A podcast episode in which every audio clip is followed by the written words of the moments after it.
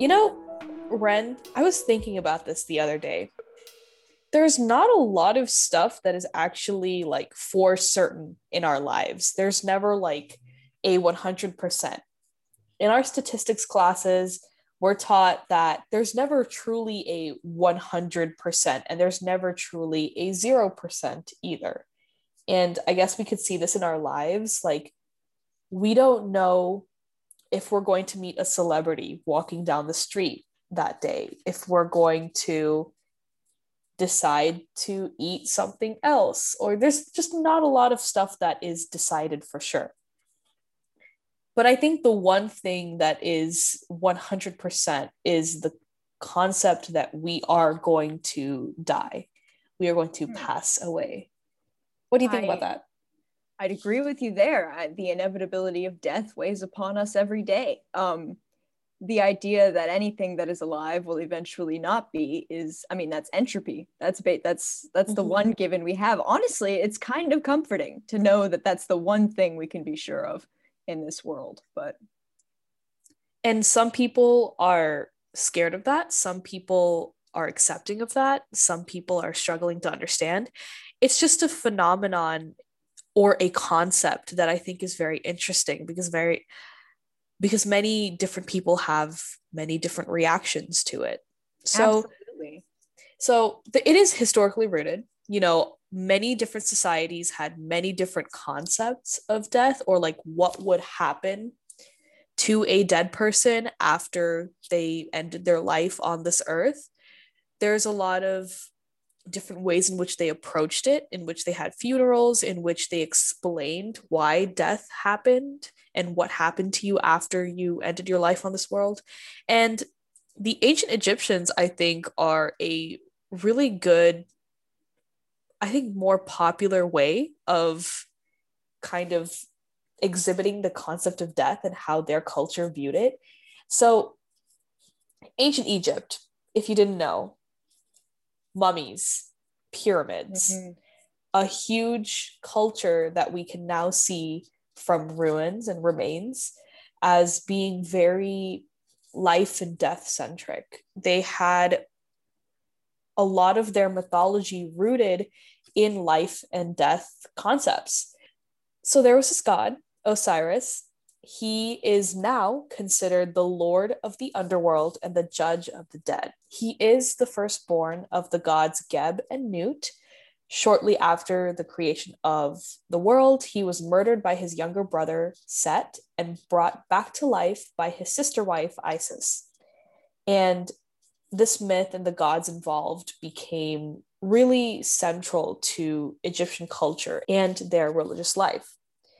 But before he was the lord of the underworld and the judge of the dead, before his brother killed him, he was the god of fertility.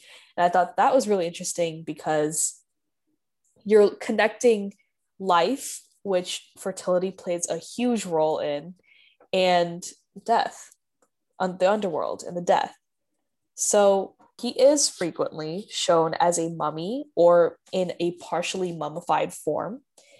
And he's also associated with the mythical Benu bird, which is the inspiration for the Greek phoenix, who rises to life from the ashes. Now we're going to connect that to something in later in this episode, so just keep listening.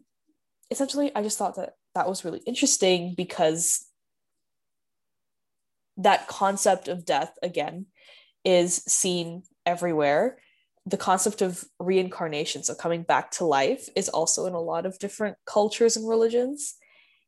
And the Egyptians viewed death as not really how the Western world would view it. So they believed that your death on this earth was not the end of your life. Your life still continued afterwards, and they would mummify bodies to keep them preserved for that second part of your life. And they would take everything out. So they would take the brain out, they'd take your organs out, and they'd only leave your heart in because that's what they believed was the most important organ for you, your heart, your emotions. So I thought that was really interesting about ancient Egypt and how they approached death. Yeah, definitely. It's very much like passing from this world to the next through a door. Uh, it sounds like is kind of what mm-hmm. you're saying. Like the ancient Egyptians were very much about, it doesn't end here and you need to be prepared for the journey. I mean, one example I know of just off the top of my head is that they would also store mummies with food and drink and and things to take with their, their own belongings to right. take with them to the, mm-hmm. to the next world. So that's cool as well. Um, however, the Egyptian belief that you simply pass as you are to this world to the next isn't the only common ancient belief. Uh, another very common branch of belief is what the ancient Greeks and Romans and Norse believed in, which was essentially that death is when your soul departs from your body, they become separated, and the soul gets to go on while the body does not. And that's also a pretty common definition today, but let's kind of talk about uh, the Greeks and Romans and where all of this came from. So the Greeks and Romans have their own god of death, like Osiris, um, or god of death, but that's just a generic term. That was Hades and Thanatos. And Hades and Thanatos uh, rule separate parts of Greek mythology. Hades is more like the lord of the underworld, and Thanatos is the god of death himself. So in mythology, the Greek underworld is called an otherworld, where souls go after death. In the Greek lens, at the moment of death, the soul is separated from the corpse and takes on the shape of the former person. Then the soul is transported to the entrance of the underworld by Charon, which is a myth many are familiar with. Uh, that underworld is also called Hades, so the god Hades. The soul undergoes a journey with four distinct steps. So first, the god of death would reach down and touch you as you died. Then you would be led to the river Styx by Hermes. Charon the ferryman then transports you across the river. You would then pass Cerberus, the gatekeeper of the underworld. Souls would then go to a place called the Asphodel Fields, where people forget all memories of their former life. And at a fork in the road, three judges would then decide where to send these souls. Good people, who were heroes and led very wonderful lives, would go to Elysium. And those who needed to be punished would go to Tartarus.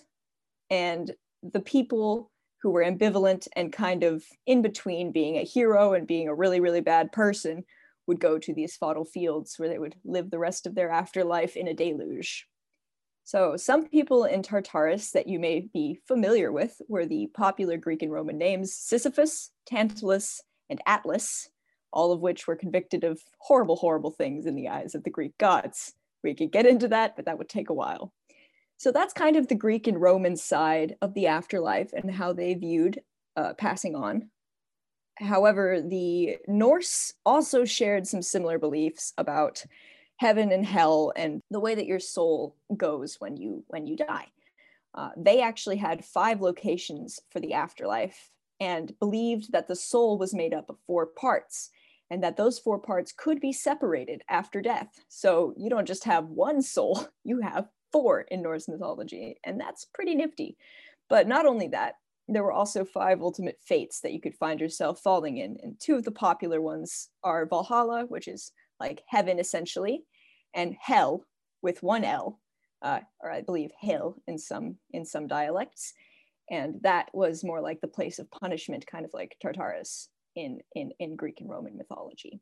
Um, Norse, Norse myth is a little more complicated than Greek and Roman, but the general gist of all three of these ancient philosophies is that once the soul passes, it gets to go to a different place, and there is a form of judgment that is passed on the soul that determines where it ends up. So that is some interesting, interesting stuff to think about. And I found that really interesting that you said that there is a form of judgment. I didn't mention this when I was talking about ancient Egypt, but even in ancient Egypt mythology, after one died, their heart would be judged. Essentially, ancient Egyptians had the feather of truth called the Ma'at, and your heart would be weighed against that feather to see if you were a person who was good during your life or who was bad during your life. So I just find that really interesting because that concept of judgment af- directly after you die to decide where you go in your afterlife is present across Um, these cultures. So it's present in ancient Egyptian mythology. It's present in Greek and Norse mythology and in many other religions as well, like we'll discover later on in this episode. But yeah, the concept of death and judgment, yeah, sure, we're talking about that, but that is right after you die. That is something that people believe people will go through once they die. But there's also the whole culture around death that happens, I guess, like on the earth between people who knew the person who passed away. Right. So the concept of mourning death versus celebrating life, different cultures actually approach this differently. Many people, I think many cultures, I think it's very, um, I wouldn't say normal, but it's more common for people to mourn a person rather than celebrate their life. So obviously these people are either mourning your loved one or they're celebrating your loved one's life. And I think that the celebrating your loved one's life is actually really interesting because traditionally there's a lot of cultures that don't do that. So in Louisiana, there is a parade with music that follows the casket to the burial site. And the music is usually jazz, and it starts off on a somber tone, but then gradually builds up to a joyful end as the procession says their last goodbyes. And that process is known as cutting the body loose. And after the cutting of the body, so cutting it loose, the procession usually starts to dance with swirling parasols and handkerchiefs. And that's known as a second lining. And then in Mexico, the Día de los Muertos, aka All Souls Days, All Souls Day, celebrates the life of the dead. So it's usually your family members. So families usually go to cemeteries and pray, calling for the dead to be present with them at the time. And then they pray for safe journey to and from the spiritual afterlife. And it could be a sad or happy occasion.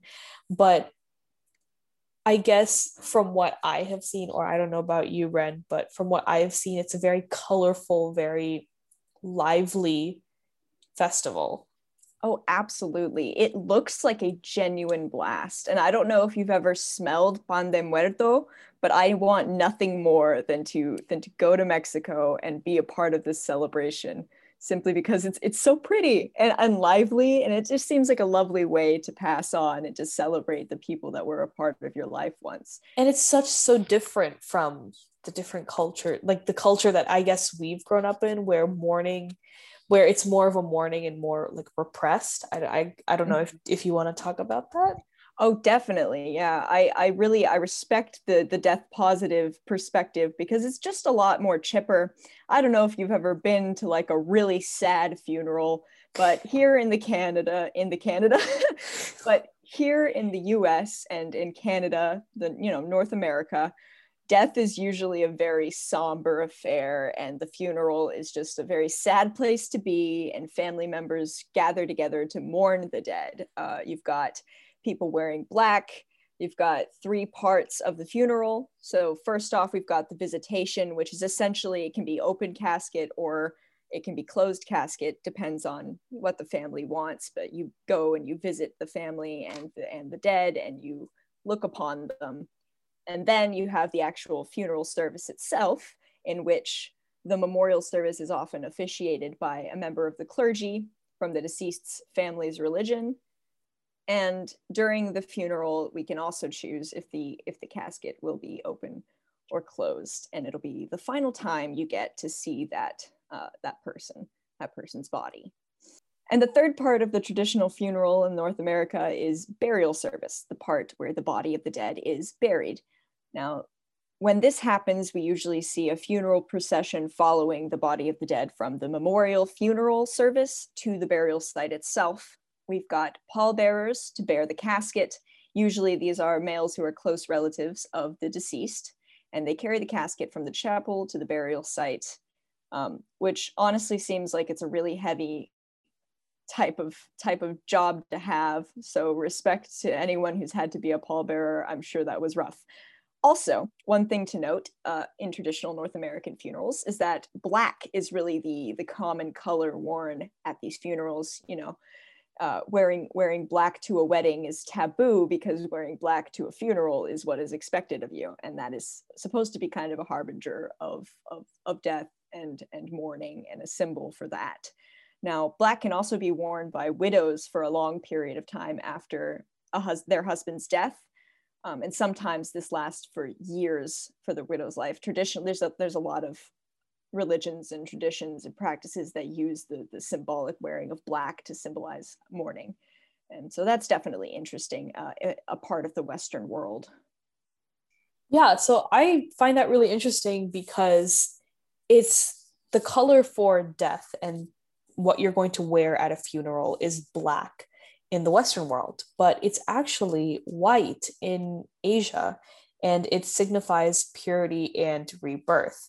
So Buddhist faiths believe in reincarnation. So loved ones wear white in hopes of their loved one being born once again. And in Hindu culture, white represents purity, but also the loss of colors slash happiness at the death of a loved one. So if you're wearing white at a Hindu funeral, what you're essentially saying is that there's no color, there's no happiness. You're equating colors with happiness, and black is obviously a color, white is the void of colors. There's actually white mourning in France, and that was common during the sixteenth century, and white was worn by unmarried women and children to funerals, and this was used by French queens as well. And then in South Africa, red red was not a common mourning color across the world, and it's not still, but it can be worn in South Africa, where it represents the bloodshed during apartheid. In Guatemala, purple is worn during Easter for the procession of the Holy Cross on Good Friday. So men and boys wear purple robes and hoods to represent Christ's suffering. And Catholics in Brazil can wear either purple or black to funerals, and it can be seen as disrespectful if you do not wear purple, because purple is seen as sacred and devotional. And in Thailand, purple is associated with death, and widows wear purple during mourning. However, everyone else is required to wear black at Thai funerals. That's interesting. Almost like it's a distinction of who you were to the deceased to wear a different color. Um, another color I'd like to throw into the mix is gold. The ancient Egyptians would wear gold because it signified everlasting life and the god Ra, the sun god, whose skin was formed from precious metal. So gold was also for royal mourning because it is seen as indestructible, and they believed that, you know, kings, pharaohs never die, they would live on. And that's pretty interesting. Uh, another one is gray, the color gray, which is worn in Papua New Guinea. And this was worn by widows uh, who apply a gray clay to their skin after their husband's death, sort of like a death facial, I suppose. So that's pretty interesting, uh, an interesting tradition for I sure. Also, I also think that, you know, gray is kind of like a, a white or black, right? Yeah. So gray is also, I would consider, slightly devoid of color. Mm-hmm. I would see how the residents of Papua New Guinea would apply a gray clay to their face. I guess it's just depicting or imitating the devoid of life, the pallor of death. Yeah, that's really interesting.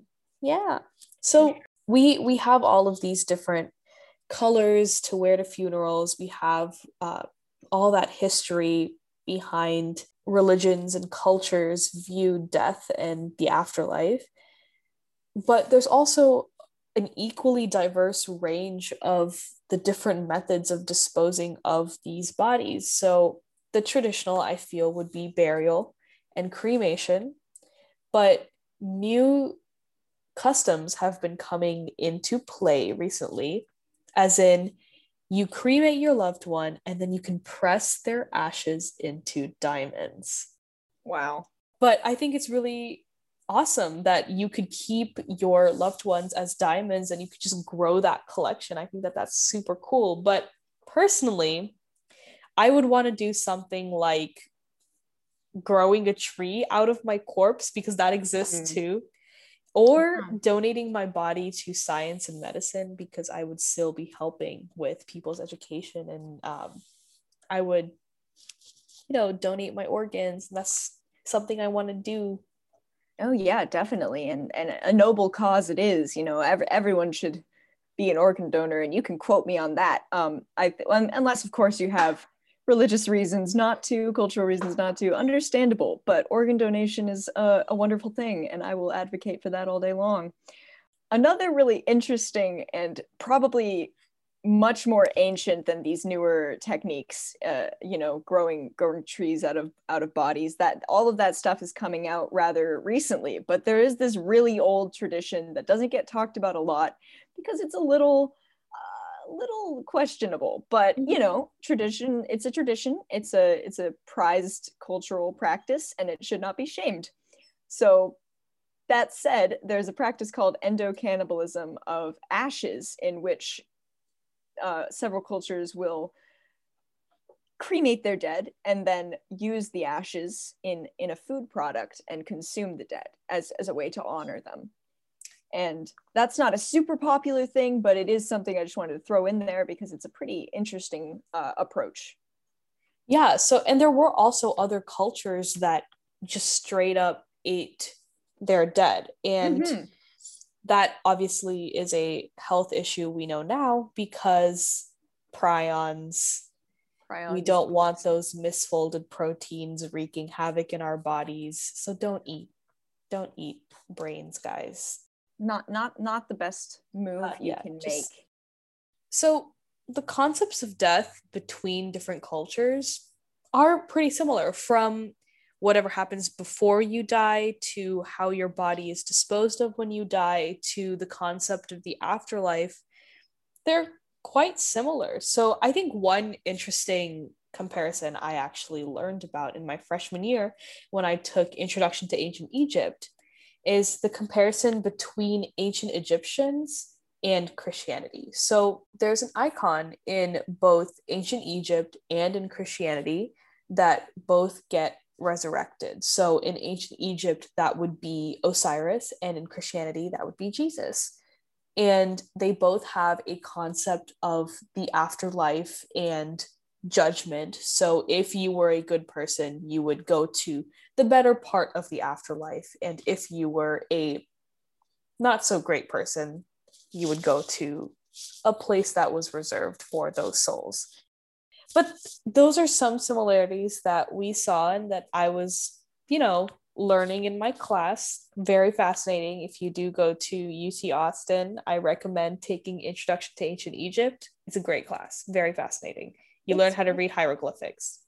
Oh, wow. That sounds like a blast. Mm-hmm. Um, but it's definitely interesting just how many of these threads we've talked about, like, interweave. How many of these cultures have similar takes, but like a little different, you know, interpretations that are just ever so slightly different, but at their core, they're kind of saying the same, same general thing. It's, it's interesting for sure.